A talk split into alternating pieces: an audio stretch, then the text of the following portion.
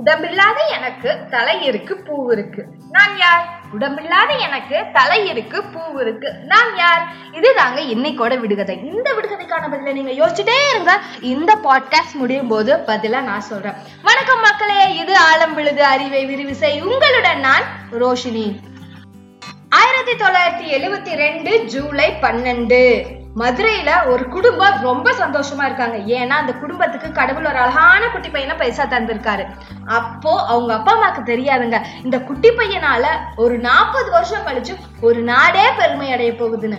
ஆமாங்க, அவரு தான் நம்ம ஹீரோ.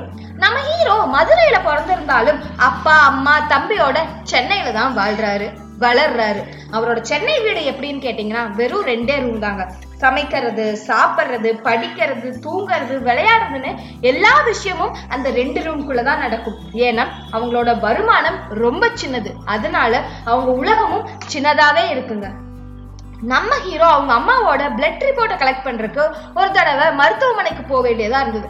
அப்படி அவர் அங்க ரொம்ப தூரம் டிராவல் பண்ணி அங்க போனதுக்கு அப்புறம் அவங்க அந்த ரிப்போர்ட் இன்னும் ரெடி ஆகல, நாளைக்கு வாங்கன்னு சொல்லிடுறாங்க. அதனால அவர் மறுபடியும் ரொம்ப தூரம் டிராவல் பண்ணி இங்க வர வேண்டியதா இருக்கு.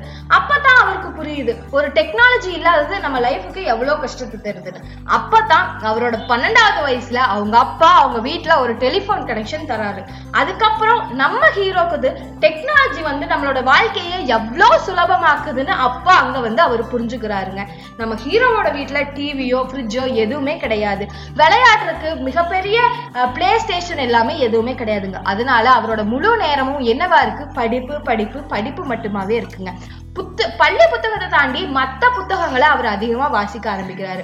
இந்த டெலிபோன் வந்ததுக்கு அப்புறம் நம்ம ஹீரோக்கு டெக்னாலஜி மேல ஒரு அதிகமான காதல் ஏற்படுது. அதனால அவர் டெக்னாலஜி சம்பந்தமான புத்தகத்தையும் அதிகமா வாசிக்கிறாரு. இவரு ஸ்கூல்ல ரொம்பவே கூச்ச சுபாவம் மிக்க ஒரு குட்டி பையனா இருந்திருக்காரு நம்ம ஹீரோ. அதனால அவருக்கு ஒரு மிகப்பெரிய நட்பு வட்டம் அப்படின்னு யாருமே கிடையாதுங்க.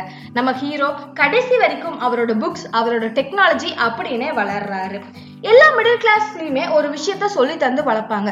படிப்பு படிப்பு தான் நமக்கு முக்கியம், படிப்பு தான் நமக்கு எப்பவுமே சோறு போடணும். நம்ம ஹீரோவோட ஃபேமிலியும் அவருக்கு அதை தாங்க சொல்லித்தராங்க. அதனால அவரு நல்லா படிக்கிறாரு. தன்னோட டுவெல்த் ஸ்டாண்டர்ட்ல நல்ல மார்க் வாங்குறாரு. அப்படி அவர் நல்ல மார்க் வாங்கும் போது அவர் வந்து இந்தியாவிலேயே பெருமைப்படுற ஒரு இன்ஸ்டிடியூஷன் ஆன ஐஐடி கரக்பூர்ல பிளேஸ் ஆகுறாரு.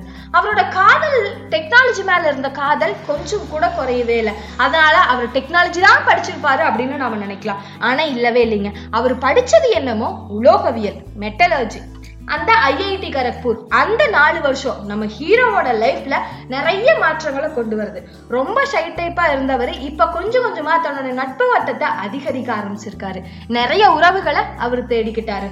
ஆமாங்க, நம்ம ஹீரோ லைஃப்ல காதல் அப்படிங்கிற ஒரு விஷயமும் அந்த ஐஐடி கரக்பூர் வளாகத்துலதான் மலருது.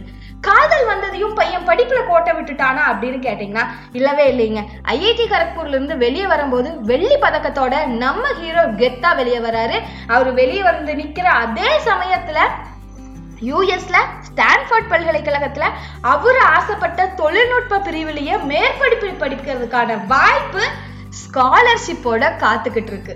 நம்ம ஹீரோ யூஎஸ் போறாரு, தன்னோட மேற்படிப்பை படிச்சு முடிக்கிறாரு. அவர் படிப்புல பயங்கர சுட்டியா இருந்தங்காட்டி அவருக்கான முனைவர் பட்ட வாய்ப்பும் அங்கேயே காத்துக்கிட்டு இருக்கு. ஆனா அவரு தன்னோட முனைவர் பட்டத்தை வாய்ப்பை வேண்டாம், நான் படிக்கல, போதும், நான் வேலைக்கு போறேன்னு சொல்றாரு. ஏன் தெரியுமாங்க? அவர் ஒவ்வொரு தடவையும் அமெரிக்கால இருந்து இந்தியா வரைக்கும், இந்தியால இருந்து அமெரிக்கா போறதுக்குமான விமான டிக்கெட் செலவுக்காக அவங்க அப்பா ஒரு லோன் வாங்க வேண்டியதா இருக்கு. அதனால அவர் முடிவு பண்ணாரு, நமக்கு படிப்பு இதோட போதும், நம்ம குடும்பத்தை இன்னை நாம தான் காப்பாற்றணும் அப்படிங்கிற நிலைக்கு நம்ம ஹீரோ வராரு. அதனால ஒரு கம்பெனியில வேலை செய்யறாரு. அவர் படிப்பு மட்டும்தான் இடையில விட்டுருக்காரே தவிர அவரோட தொழில்நுட்பம் மீதான ஆசை, கனவு, லட்சியம், குறிக்கோள் இது எதையுமே விடல. தொழில்நுட்ப பிரிவுல நம்ம ஏதோ ஒரு வகையில சாதிச்சாகணும் அப்படின்னு ஒரு கனவு அவரை துரத்திட்டே இருக்கு. அவரும் அதுக்காக ஓடிட்டே விடாமுயற்சி செஞ்சுட்டே இருக்காரு.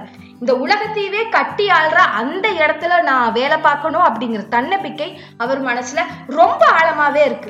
அந்த தன்னம்பிக்கை, அந்த விடாமுயற்சி, அந்த விஸ்வரூபமா எடுத்து இன்னைக்கு நாம எல்லாரும் பார்த்து வியக்கிற ஒரு இடத்துல நம்ம ஹீரோ நின்னுட்டு நம்மளை பார்த்து சொல்றாருங்க, எப்போதும் கடினமான பாதையை தேர்ந்தெடுங்கள். அந்த பாதையில் தான் போட்டிகள் அதிகம் இருக்காது. அதன் இறுதியில் கிடைக்கும் வெற்றி உங்களை உச்சத்தில் நிறுத்தும் அப்படின்னு நம்ம எல்லாத்துக்குமே ஒரு முன்மாதிரியா இருக்காரு அந்த ஹீரோ. அந்த ஹீரோ யாரு, எந்த கம்பெனியில வேலை பார்க்கறாரு, அதனால ஏன் ஒரு நாடே பெருமை அடைஞ்சது அப்படிங்கிறத நான் நெக்ஸ்ட் பாட்காஸ்ட்ல சொல்றேன். அது வரைக்கும் ஹூஸ் த ஹீரோ நீங்க யோசிச்சுட்டே இருங்க. சரி சரி கிளம்பிடாத, அந்த விடுகதைக்கான பதில சொல்லுன்னு கேக்குறீங்களா? அந்த விடுகதைக்கான பதில் நாணயம். உடம்பில்லாத எனக்கு தலை இருக்கு, பூ இருக்கு, நான் யார்? நாணயம். காயினுக்கு தான் ரெண்டு பக்கம் ஹெட் அண்ட் டைல்ஸ் இருக்கேன். ஸோ ஹூஸ் த ஹீரோவை நீங்க யோசிச்சுட்டே இருங்க. அடுத்த பாட்காஸ்ட்ல அதுக்கான ஆன்சரோட நான் வரேன். இது ரோஷினி பிரியாவின் ஆழம் விழுது அறிவை விரிவு செய்.